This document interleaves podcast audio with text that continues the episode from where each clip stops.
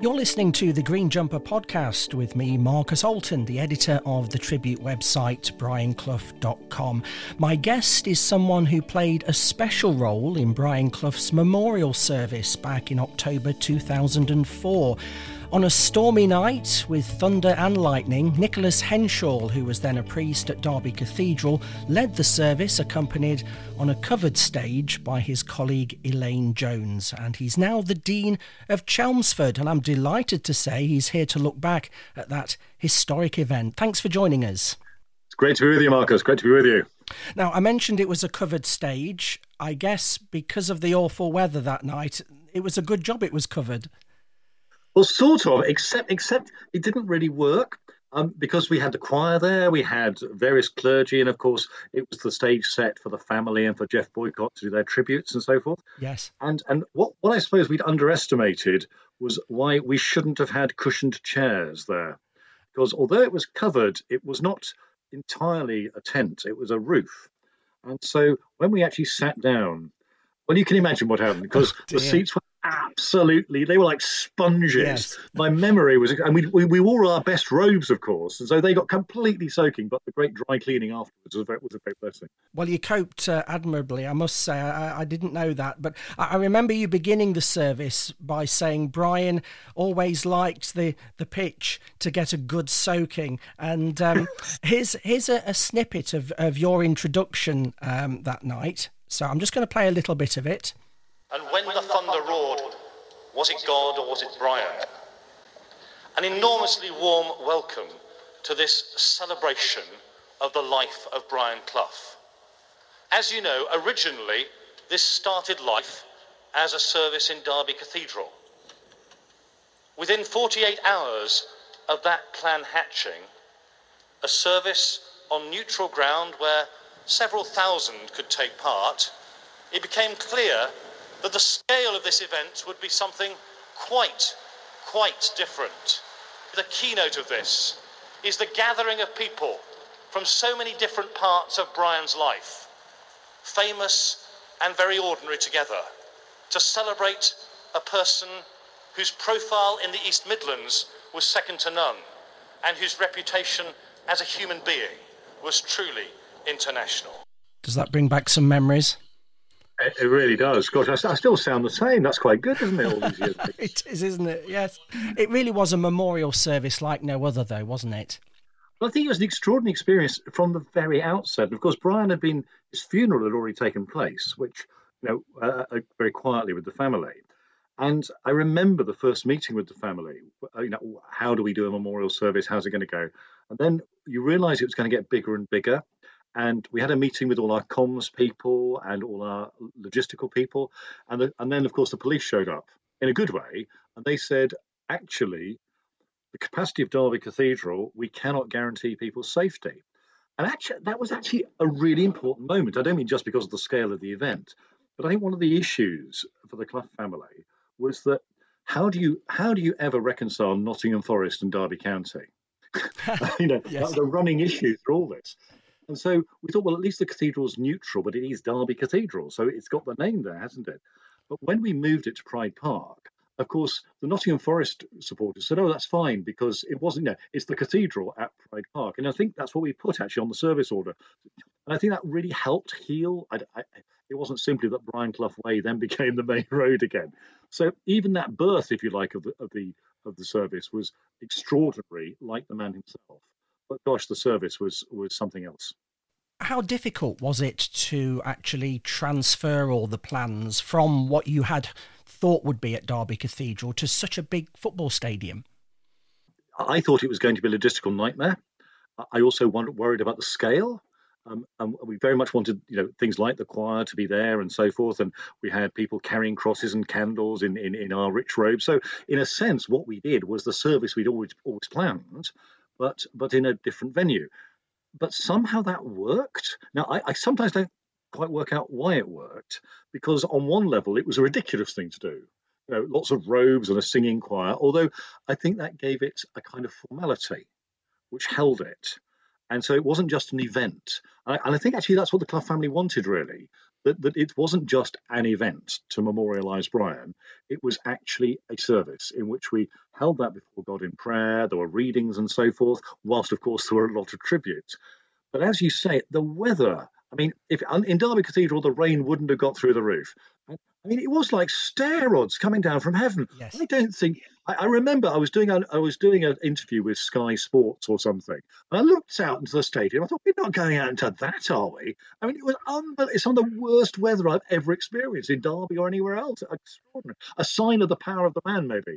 Yes, that's right. And in fact, Barbara said in the service, didn't she, that maybe it was Brian telling everyone he didn't want any fuss. But I remember reporting. I was reporting outside the ground with a radio car with a huge mast on it, and there was thunder and lightning, and I knew at that point the mast had to come down for safety. It really was quite a night. Were you nervous in the run-up to it? It's a really interesting question. I always say I don't get nervous before things, but I know I feel exhausted afterwards. It was the biggest event stroke service I've ever taken. I think what helped me is, as you know, I worked at BBC Radio Derby throughout my time at Derby. I did the Sunday morning slot, 6 till 9 every Sunday morning. And so I felt very at home addressing that audience, considerably larger than, you know, typically get. But I think what I find fascinating about those big events is actually your nerves just melt away, when, particularly in a context which is fundamentally pastoral. What we were doing in the end was curating an event for a grieving family. And in a sense, that's our bread and butter on one level. So you're responding to their need, and at which point I think the nerves melt away because it's not about you. I think that's what I guess I say that as a priest again and again. It's not about me. It's about enabling something for other people. So I think we did feel. I mean, we felt absurdly nervous beforehand. Yes. You know, and as you know, the cameras everywhere, the radio everywhere, and famous footballers. Now, I don't know tons about football, but famous footballers that even I recognised wandering around all over the place, and that extraordinary, that overexcitement, almost like, you know, Christmas Eve and Stars in the Sky, where every sensor was heightened, wasn't it? Every sense in that place was heightened, and actually the weather played its part in that. So I think that did all come together as a kind of, ooh, you know, quite a big thing in your stomach. But I think once we were out there, I think this is going to be sound a really stupid thing, because this sounds like a football match rather than a service. I felt the crowd was with us.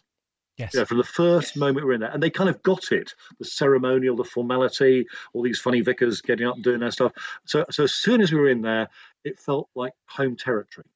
Yes, and as you say, there were thousands of fans there from various different clubs, but most notably both Forest and Derby, and it really takes something to get those fans united, and they were that night.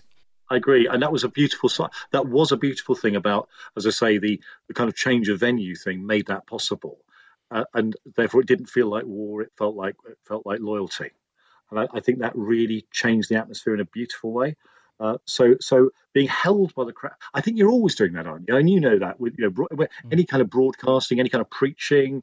I often think like I often watch stand-up comedy, and you see how a stand-up comedian is constantly responding to their audience, and I think that's what you're doing in those contexts. So although of course we had a script and there was lots of formality about it, at the same time you're constantly, even with all those thousands along the terraces there, you're still responding to the crowd and how it feels and where it's going. And that's when you begin to think, I don't mean it's almost like surfing at that point. You know, you're holding this thing together. Yes, it was a huge responsibility, I guess, on that night. And the cathedral choir, that they really coped brilliantly, I thought, with the weather conditions especially. And there's a little clip here I've got that we can just remind ourselves.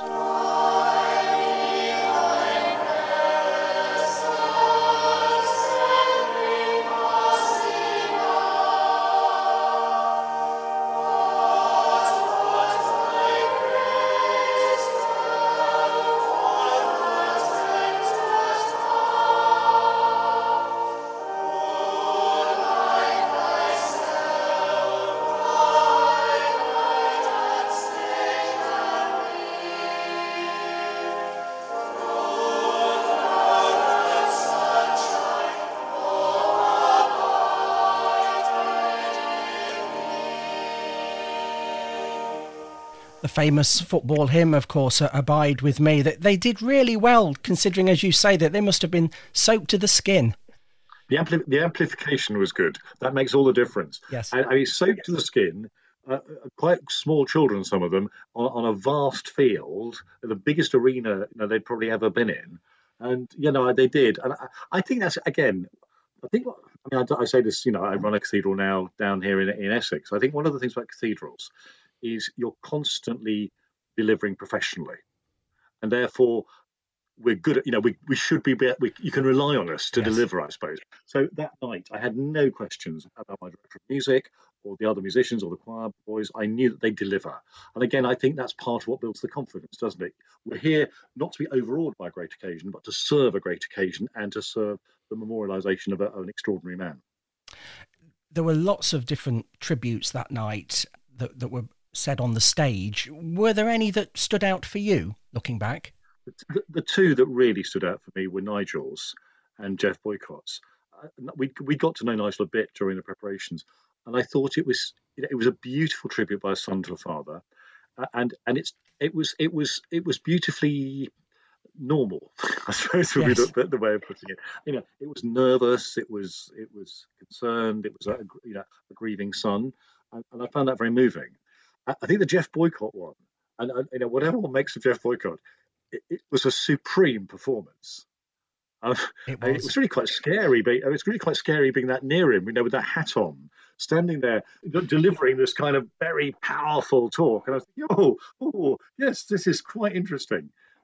So those were two that very much stood out. And of course, Barbara herself came on stage at one point, and that was very beautiful. That's right. And you're talking about Jeff Boycott there. And yes, he was a very imposing figure with that big hat on. He said that people thought that Brian was brash and outspoken, but those that thought that didn't know him really well. He said he was a warm and generous person with a heart of gold. And he recalled a day when Brian used his man management skills to give him a boost. I remember one day he came to watch me at Chesterfield. It was a gorgeous sunny day. Lovely batting pitch, and I got myself out. I was so upset I stayed in the dressing room. I was very disappointed and downhearted. And after about an hour, he came into the dressing room. He said, I know you're down. He said, but look at them outside, your teammates. They aren't sure if they'll ever make runs.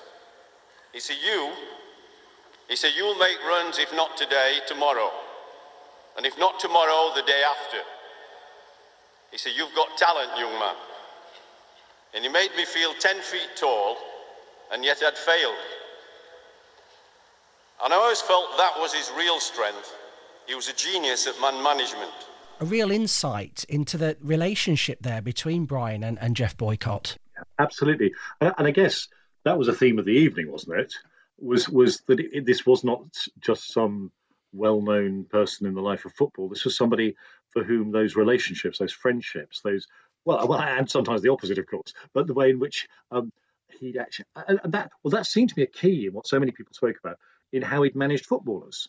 It actually wasn't about telling them what to do. It was showing them by example, inviting them into relationship, and that sense of friendship was really crucial. Yeah.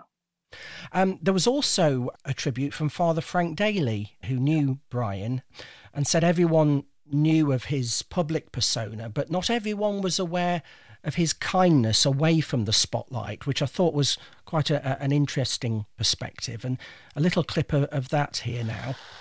What not many people do know are the things that he did quietly in so many acts of kindness for very ordinary people. Those ordinary people who will miss him because they felt he was their friend. And I guess that's quite an important point, because the fans who were there did feel he was their friend, didn't they?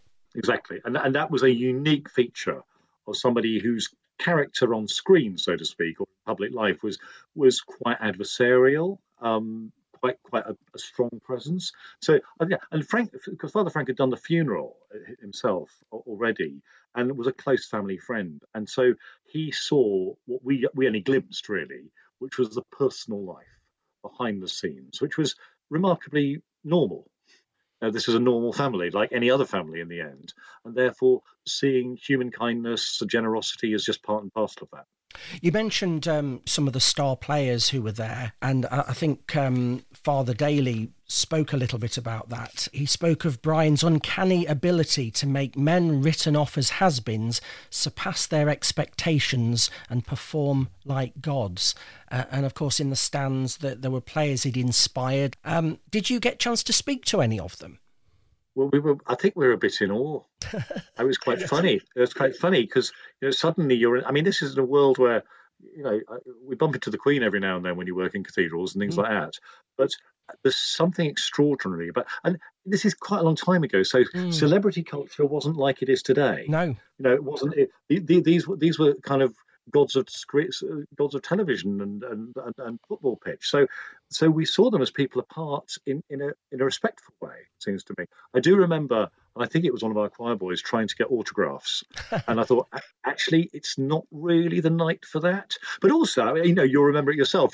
In all those spaces around Pride Park, that you suddenly see an interview going on, and you think, oh, I know who that is, yes. And you think that's oh yes, and I actually don't quite know how you talk about that. I also think for us, I suppose one of the reasons we didn't do loads of socialising before the service is like you don't in church. You actually, I think, getting ready for the match. I don't mean getting ready for the moment. Yes. And I think we weren't stressed. As I said, we weren't terribly nervous, but we actually really need to centre down to be ready for that. So we didn't want to get engulfed into too much excitement, except that buzz in the stadium was extraordinary. Yes, yeah. Well, I guess like a football manager, like Brian Clough, you wanted to be focused on the job at hand and not be distracted. And he probably would have respected that, I think, in many ways. You mentioned there wasn't the celebrity culture then. Do you think it was good that there wasn't social media in those days, because people would have been more interested in getting the best photos and the best selfies? Isn't that a problem? I don't know what we do about that. And I'm very clear that although we use social media here at the Cathedral very effectively, but we use it as an institution, and I don't use it personally. And I think that's undermined so much of our understanding of relationships, public life, and I think it's compromised people in so many ways. So I think it's brilliant that it wasn't around in those days, because I'm sure it would have been great to get 10,000 hits on the Cathedral website or something like that. But that's not the point, because it seems to me that undermines our fundamental aim, which is something to do with the wider community. It seems to me what we were doing that evening, as it seems to me we were doing all the time, is recognising somebody who wasn't just a football star, or a great Derby bloke, or a great Nottingham bloke for that matter, but actually somebody for whom the wider community was significant, and he was significant for them, which is why the road got renamed after all. And it seems to me that can get so easily destroyed when it's just all about tweeting my selfie with X, Y, and Z. So although it was a kind of celebrity event, it wasn't celebrity culture. These were normal people. One of the tributes I remember from Martin O'Neill was quite amusing. He was talking about Brian, and he'd been asked to sum Brian up in 3 words. And he said, well, Brian would have been insulted to be summed up in 3 volumes, which sort of sums things up quite nicely, really. And we've got a little clip of Martin and looking back at the day Brian arrived at Nottingham Forest. It was a cold, crisp January morning.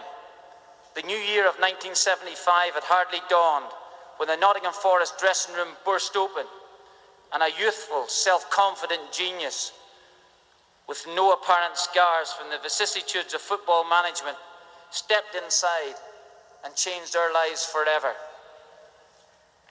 Barry Butlin may have been the only face he recognised that morning, but we certainly knew him. And for the next 5.5 years, with Peter Taylor by his side, he was to take us on the most wondrous journey imaginable. Even more incredible than the fable of the Pied Piper of Hamelin. To his tune, we danced to promotion, the ultimate championship, various trophies, and the unimaginable triumph of not 1, but 2 European Cups. Martin O'Neill there. It was incredible, really, to have so many significant names on one stage, wasn't it? It was, and but again, I mean, isn't there something here about Brian Clough's reputation in the public mind and actually the affection in which he was held? And those were different things. So, and he rather liked that, I suspect. He was a man held in immense affection, yeah. and that not just in the heart of his family, but in the heart of the culture, and with his peers in terms of fellow footballers. So that's what came out that evening. Did you ever meet him at all? No, never. No. It's great. I met the Pope, I've met the Queen, but I've never met Brian Clough. Would you have liked to have met him? I think it would have been brilliant. And I love Derby dearly. It's where we're going to retire in about 10 years' time. Mm. I'm a huge fan, and our kids, love being there. So those characters that make a city, those characters that make a region. So I'd have loved to have met Brian. It would have been a very great privilege. Yeah, looking back at Clough's life and how he overcame the obstacles of a career-ending injury and then went on to such unprecedented success and achievements, what was special about him for you? Well, in the end, I'm going to use a really stupid word here, mm-hmm. but it's kind of in a priest's vocabulary, this word. But fundamentally, I think what's crucial about someone like Brian Clough, and I'd say it's true of a lot of people who we'd never think of in this way, is something to do with humility. And now, it's not an obvious word to use of a man in public life who behaved like he did, but actually, what he saw his life as, it seems to me, in every aspect of it, but particularly in the context of professional life, was actually helping other people flourish. Mm. That although people think of him as a big ego, actually the ego wasn't about him. It was about what he did for other people. And I think that, again, we reflected that in the service hugely. And I think Nigel's contributions to that were particularly important. So I don't think people think Brian Clough humble. I actually think that's the most important bit. And what's your lasting memory of that particular night? My lasting memory, and I don't know if it was ever caught on film properly, was as we processed out, yes. There was a mini Mexican wave through the crowd. Ah, wonderful! And I thought, this is never going to happen again. At the end of a service, however great, I'm not going to get a Mexican wave again. No. and I thought again, that really summed it up. If we'd been in a cathedral, that wouldn't have happened. If it had been a solemn occasion, that wouldn't have happened. And if we hadn't got the crowd on our side, that wouldn't have happened. But instead, that felt like all of us together saying something really important about what we were celebrating, that we could do that so freely. Well, a Mexican wave, a fantastic memory from an incredible night. It's been an absolute pleasure talking to you. Nicholas Henshall, thanks for sharing those special memories. Thank you, Marcus. It's been a privilege.